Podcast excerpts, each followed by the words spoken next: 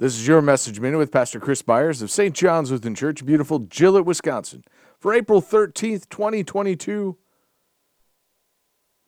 Holy Wednesday. Truly, truly, I say to you, a servant is not greater than his master, nor is a messenger greater than the one who sent him. If you know these things, blessed are you if you do them. John 13, verses 16 to 17. Our Lord gave us a model to which we should strive in our walk.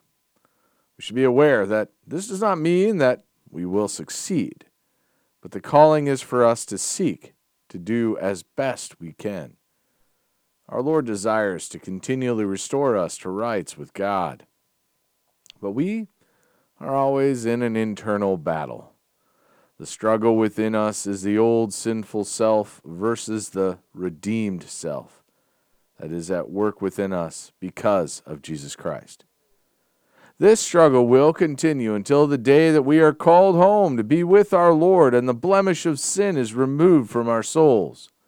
We then will know the fullness of how God desired for us to be in the beginning, were it not for our falling into sin because of Adam and Eve's rebellion in the garden.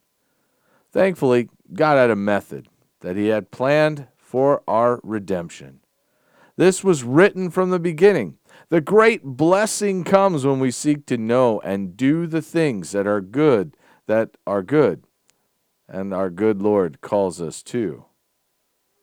And we avoid many of the common pitfalls of our world.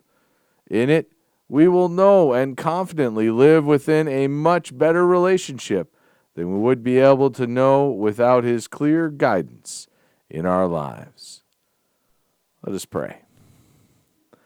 I thank you, my heavenly Father, through Jesus Christ, your dear Son, that you have kept me this night from all harm and danger.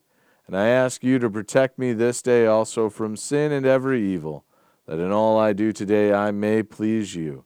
For into your hands I commend myself, my body and soul, and all that is mine. Let your holy angel watch over me, that the wicked foe have no power over me. Amen.